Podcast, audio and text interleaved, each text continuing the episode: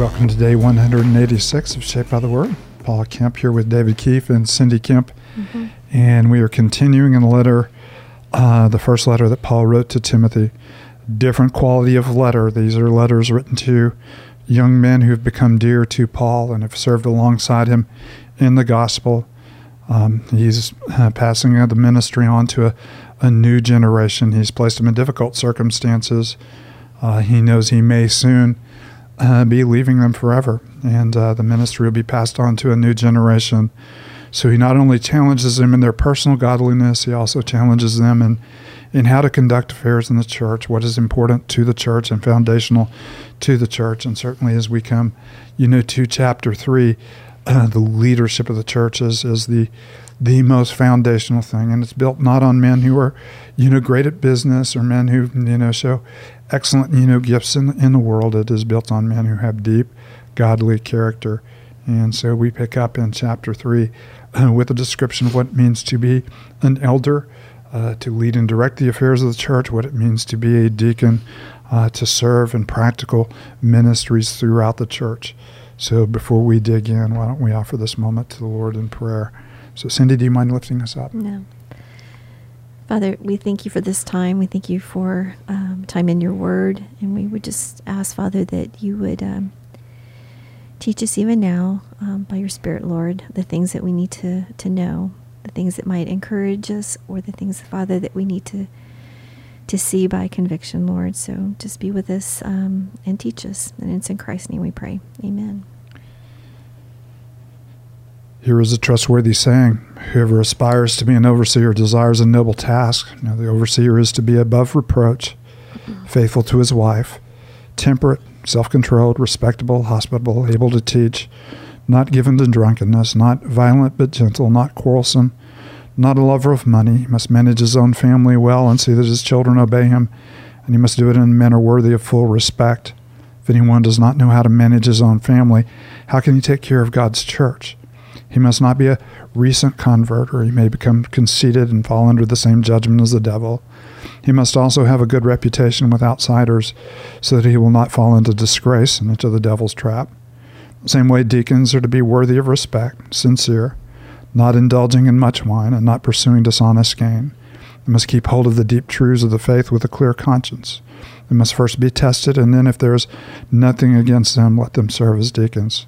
The same way, the women are to be worthy of respect, not malicious talkers, but temperate and trustworthy in everything. The deacon must be faithful to his wife and must manage his children and his household well. Those who have served well gain an excellent standing and great assurance in their faith in Christ Jesus. Although I hope to come to you soon, I'm writing to you these instructions so that, if I am delayed, you will know how people ought to conduct themselves in God's household, which is the church of the living God, the pillar and foundation of truth. Beyond all question, the mystery from which true godliness springs is great. He appeared in the flesh, was vindicated by the Spirit, was seen by angels, was preached among the nations, and believed on in the world, was taken up into glory. The Spirit clearly says that in latter times some will abandon the faith and follow deceiving spirits and things taught by demons. Such teachings come through hypocritical liars whose consciences have been seared as with hot iron. Forbid people to marry and order them to abstain from certain foods which God created to be received with thanksgiving by those who believe and who know the truth. For everything God created is good, and nothing is to be rejected if it is received with thanksgiving, because it is consecrated by the word of God in prayer. If you point these things out to the brothers and sisters, you will be a good minister of Christ Jesus, nourished on the truth of the faith and of good teaching that you have followed. Have nothing to do with godless myths and old wives' tales Rather, train yourself to be godly, for physical training is of some value, but godliness has value for all things, holding promise for both the present life and the life to come. This is a trustworthy saying that deserves full acceptance.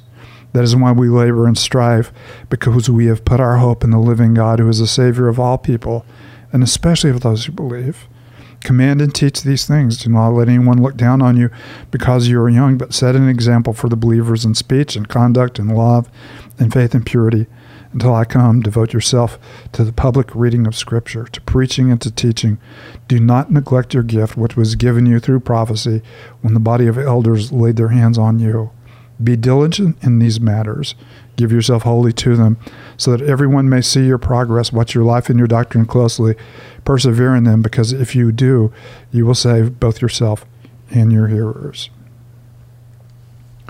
A wonderful section that uh, moves, you know, from uh, the foundational leadership in the church or the foundational servants of the church as well, and uh, moves deeply into the challenging times that we, we live in, knowing that people uh, will follow all kinds of winds of doctrine and be mm-hmm. distracted in all kinds of ways. but Timothy is to watch his life and his doctrine closely so that everybody can see him growing in the faith. And if he does so, he, he not only will save himself, but also his, his hearers. Mm-hmm. Of course, we're not talking about salvation in the final sense. We're talking about the continuing salvation that comes to us, you know, as we grow and as we mature, you know, in Christ Jesus. So, what are some of the things that stand out as you guys read this? Was an opening line. Whoever aspires to be an overseer desires a noble task. Mm-hmm. Um, mm-hmm. And what a huge task it is, right? To lead the church and to care for the church and to train up other men to help do the same. And so I love that even though he talks about how big of a task that's going to be and potentially difficult, he, he lays out so clearly the types of men to look for yeah. for that task. And, and, not everybody, you know, not everybody will be an elder. Not everybody is qualified to be an elder, but there, uh, there ought to be, you know, a sense of aspiring to greater and greater maturity, and mm-hmm. aspiring to greater and greater usefulness within the body of Christ. Mm-hmm. You know, not just to have a relationship, you know, that reflects on you know your personal growth and your personal quiet time and things like that but deeply investing in others as paul has taught us in all of his other letters to see them come to maturity in christ as well. And of course the foundation of that is is uh, relational integrity.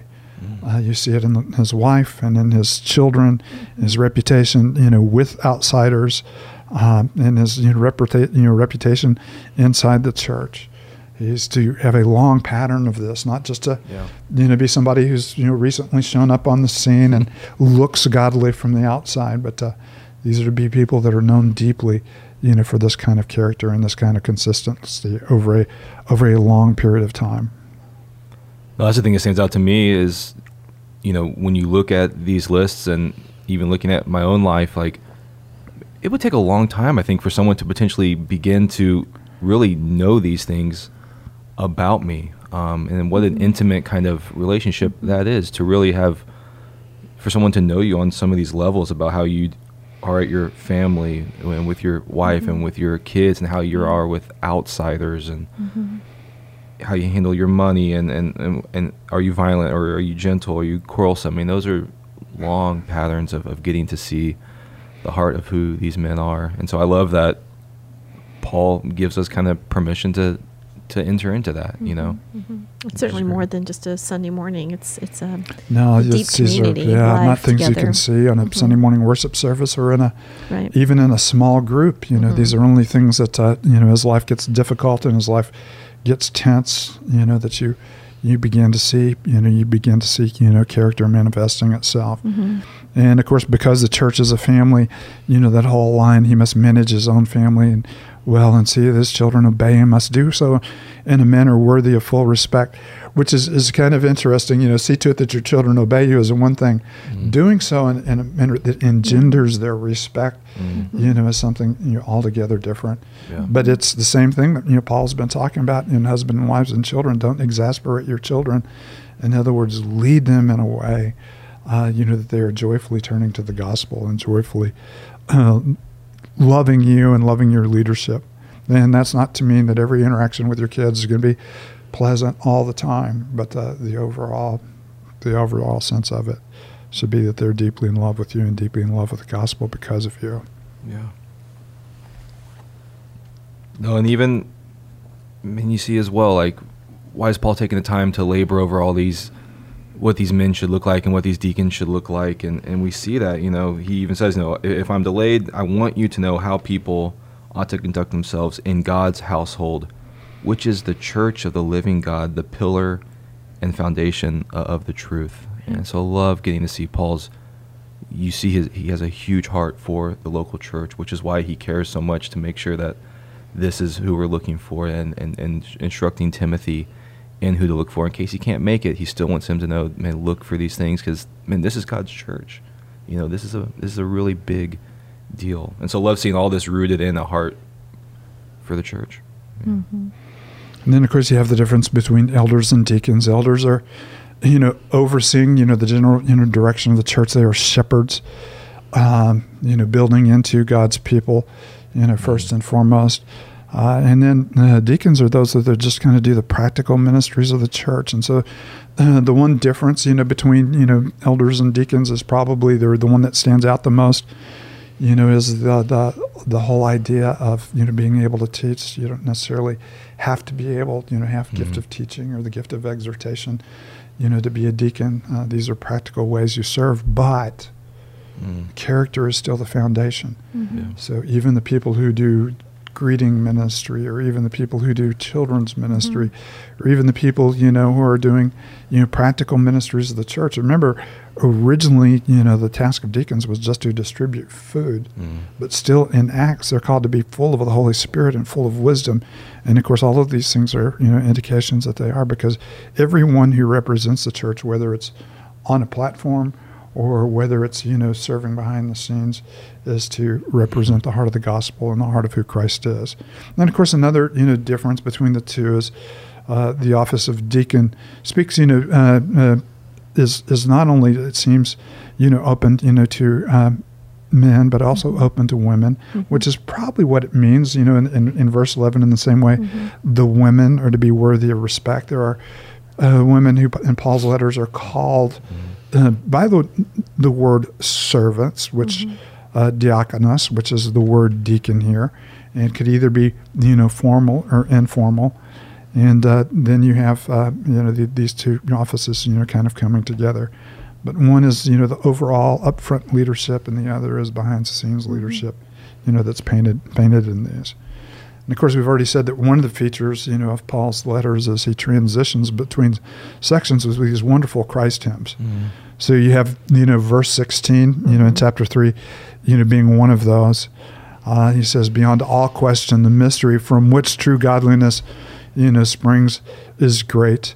Uh, and as he appeared in the flesh, the incarnation was vindicated by the Spirit and was seen by angels, which is uh, the resurrection, was mm-hmm. preached among the nations, which is, uh, and believed on in the world, which was a great commission and was taken up to glory, is now mm-hmm. seated at the right hand of God, where he reigns, waiting for that final moment when God brings all things together in Christ Jesus. Mm-hmm. So, what a wonderful little piece of you know liturgy. Uh, we reminded once again uh, that the early church did not have copies of the New Testament. They may had a, mm-hmm. a letter here or a scrap of a gospel mm-hmm. here, but they didn't have the New Testament the way that they did. And so there are these songs or these memorable phrases that they repeated to themselves to get to the core of the gospel, and this is certainly one of them.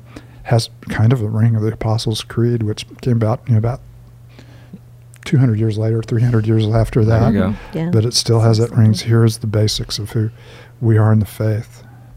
Mm-hmm. Which I feel like in 16, I love that he says that that's where true godliness springs from. So while you might have all these outward manifestations of what would be an appearance of godliness, true godliness would be that you had a you know personal encounter with with Christ. Yeah, and, and it's a mystery. Mm-hmm. You know how we are. You know how we are united in Christ in His in His mm-hmm. life, in His obedience, mm-hmm. in His death, in His resurrection, and in His current reign. Uh, all of those are the foundation of who we are, and all of those are the gifts that He has given to us in His life. He obeyed, and His obedience is credited to us by faith. In His death, He died the death that we should have died, and uh, through faith, that death is reckoned to us. And He has given us new life through the resurrection, and He is watching over us providentially. All the good gifts we have are because we are tied to what He has done in His life, death, resurrection and ascension, mm-hmm. you know, to the right hand of the Father. Mm-hmm. And it is a mystery how that works, but that's where true godliness comes from. And then we get to get, you know, that glimpse between Paul and, and Timothy as as Paul deeply loves Timothy and is encouraging him as a younger mm-hmm. minister and kind of teaching him how to do this as he's gone through the, so many ups and downs of his ministry. And obviously, I love verse 12. Um, Mm-hmm. You know, do not let anyone look down on you because you're young, but man, set an example for the believers in speech and conduct and love and in purity. Mm-hmm. Um, not just a verse that is for kids in youth group, right? Like, what a great passage Mhm. calling anyone in the church towards setting this example. Um, very cool. And we're going to find out, you know, through this text, by the way, that about 35 is young Yeah. and uh, about 60 Still is, so young. about 60 is old.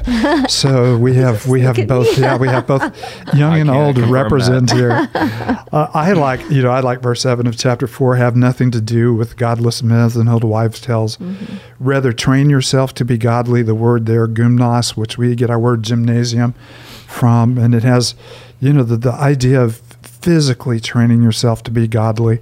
Uh, for physical training, he says, is of some value, but godliness is valuable for all things, holding promise for both the present life and the life to come.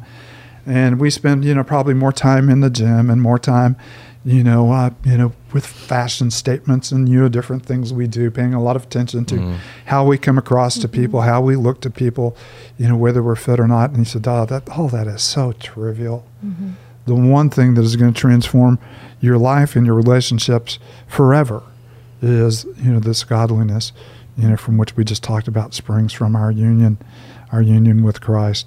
So a wonderful little section. Be diligent in these matters. Give yourself Yeah. wholly to them, so that everyone may see your progress. Watch your life and doctrine closely. Persevere, which doesn't indicate that it's going to be easy or automatic, because if you do, you'll save both yourself and your hearers. Mm. And our salvation is not just a personal matter, but it's a Mm. corporate matter It is. Yeah. as we bring others with us in Christ Jesus. Mhm. Heavenly Father, thank you for the mystery of godliness and thank you for the call to godliness. And we thank you that uh, training in godliness transforms all of our relationships and every part of our life, both now and forever. It's in your holy name we pray. Amen.